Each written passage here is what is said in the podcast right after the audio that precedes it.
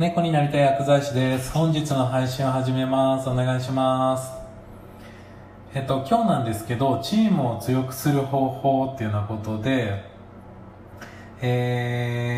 お話ししたいと思います。以前私は薬局で薬剤師をやっていて、で、管理薬剤師って呼ばれるような、薬局の、一番上ですよね。いくつかの店舗でやってきて、で、その後、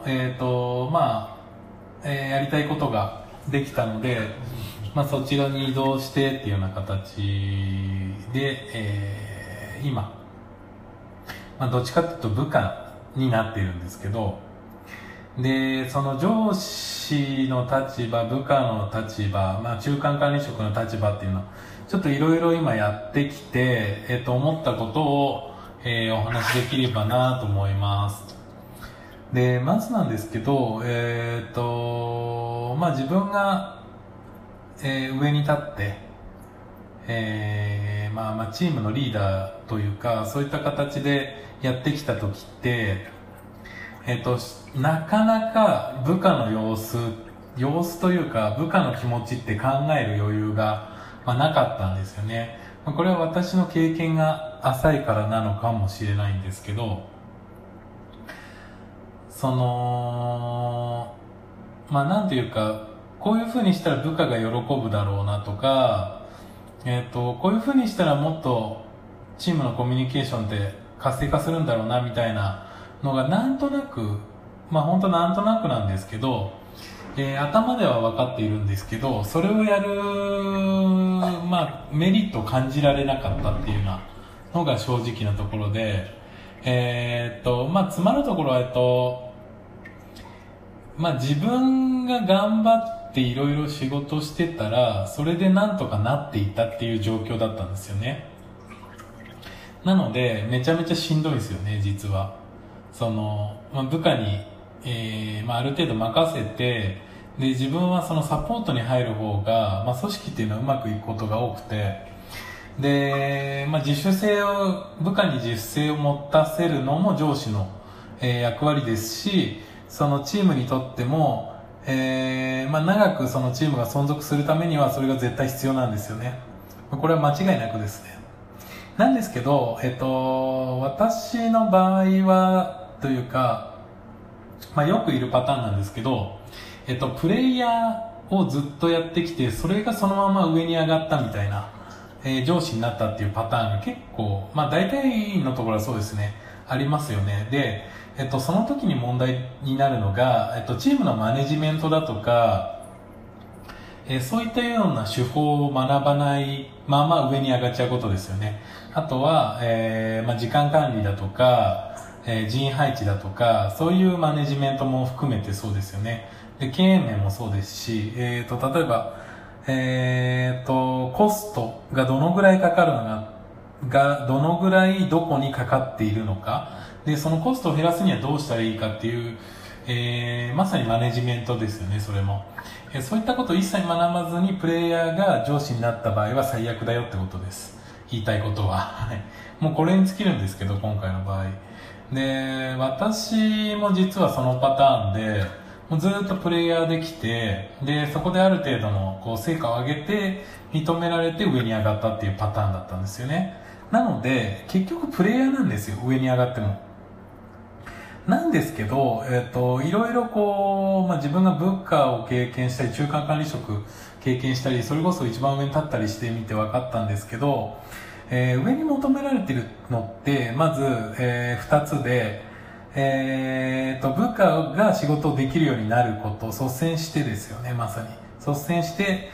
仕事ができるようになることと、もう1個はその環境を作ることなんですよ。なので、順番としては環境を作ることがまず、最初のように思われるんですけど、その前に人間関係の構築っていうのが、当たり前なんですけど、言葉にすると、非常に重要で、ここをやらずに、ただただ環境を整えてもですね、全然うまくいかないんですよね、やっぱり。で、まあ、それも私は最初のうち勘違いしてて、まあ、とりあえずそういう環境に作って掘り込んでしまえば、まあ、自然に回るだろうっていうふうにちょっと思ってたんですよね、安易に。なんですけど、実際動かしてみたら全然違うよってことです。環境を整えたところで、昔のやり方は変えられないだとか、要は新しいやり方、その環境を整えたことでやらなきゃいけない動線っていうか流れみたいなものって、それってまあ、こちらが勝手に想定して、推奨してまあ、時には命令してっていう感じなので、やる意義が全然伝わってないんですよね。で、向こうからしたら、まあ、部下たちからしたらやるメリットもよくわからないと。なんで今までのやり方じゃいけないんだってことですよね。そこを詳しく解説したりだとか、まあ、どうしても理解度の違いっていうのは人ですからあるので、まあ、その理解度の、違いに合わせて説明をしなきゃいけないし、その分の時間も割かなきゃいけないし、で最終的に、全員の理解が得られて、場合に、やっと動き出すってことですよね。ぐるぐる循環していくっていうようなことなんですけど、まあ、そこがちょっと理解できてなかったんですよね、私も。そこの重要性というか、なんでそこに時間割かなきゃいけないんだという思いがあったと思うんですよ。もう上がやってんだからやりなさいよっていう。今までのやり方うまくいかなかったんでしょ、じゃあこうしましょうよっていう、まあなんて言ったらいいんですかね、まあ、ワンマンと言われればそうなんですけど、当時の自分はそれが合理的だと思ってたんですよ、一番。で、なんでやらないのかむしろ分かんないみたいな、ちょっとあれ天狗ですよね、完全に。で、上からもう本当上からただ言ってるだけみたいな、見てるだけ、まあ、もちろん行動もしてたんですけど、今思うとやっぱダメだったよねって思うんですよね。で、まあ重要になるのがやっぱりその人の理解を得るっていうところが間違いなく重要で、これってやっぱり上司に求められるスキルなんですよね。で、これがなければ、結局チームって内部から崩壊していくんですよね。結局人って納得、理解はできても納得できないと動けない生き物なので、でなおかつその理解、まず最初に土台に理解があるんですよね。で、それの次に納得があるので、で、まあ、この2つだけじゃなくて、実は理解の前に人間関係があるんですよね。これもすごい難しくて、誰が言ってるかよりも何を言ってるかが重要であるっていうのが、まあ本当のところなんですけど、合理性で言うと、なんですけど、人ってそんな簡単じゃないですよね。やっぱり感情の生き物なので、この人が言ってるから聞いてみようってなるんですよね。はい。ってなると、言ってる内容ってどっちでもいいんですよね。それが正しいか正しくないって関係なくて、その人が言ってることを信じるか信じないかになってくるんですよ。ってことは、まず大事なのって、その聞いてもらえる人になることが大事ですよね。で、ここってどういうふうに気づいていくかっていうと、やっぱり、一人一人に時間かけないとダメなんですよね。とか、要はマスに、伝わるアプローチをしないとダメなんですよね。そのマスっていうのは、まあ、例えば、調剤薬局でスタッフが10人いてってなった場合に、そのある程度、8人から10人ぐらいに届くような伝え方じゃないとダメってことですよね。で、もしその説明ができなくて5人ぐらいにしか届かないとしたら、残りの5人についてはもう一人一人対応するしかないんですよ。その一人一人の言葉で、理解できるように伝えるっていうのが重要ですよね。で、これができないととても協力なんて得られないんですよね。で、まあなんか、まあ、力で押さえつけようとする方も中にはいるんですよ。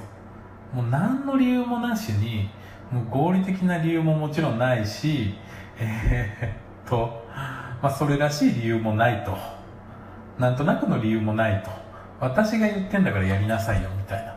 とか、私が言ってることに反発するのみたいなっていうね、こう全然もう何なんだろうこの人の意見みたいなのがあるんですけど、やっぱそれって納得できないじゃないですか。だからやっぱそこは共感得られないんですよね、ただやれって言われても。なので、まずは最初にその人間関係を作って、この人が言ってるんだったら聞いてみようかな、この人が、何回も言ってるんだからやってみた方がいいんだろうなっていう風なところですよね。そういう風な訴え方をしないとやっぱダメだなと思って、はい。ということで、今回お伝えしたかったのは、上司に求められることということで、それは部下が、自主的に動くように、自然に、その仕事が回るようにすることで、それをするための環境を整えることっていう2つがあって、で、じゃあどうやればその部下が自主的に動くかっていうと、まず理解を得ることで、それを理解を得るためには、普段からのコミュニケーションをとって人間関係を構築しておくことですよね。で、その上に理解があって、でさらに納得があって、やっと行動に移るので、はい、ちょっと遠回りしてるように思うんですけど、いやもう何が何でもやりゃいいじゃんと思うんですけど、人は感情の生き物だよってことです。で、ここができてない、ここが理解できないプレイヤー上がりの上司っていうのは、部下の扱いに困るはずです。実際私がそうでしたってことで、何かのお役に立てれば幸いです。ありがとうございました。失礼します。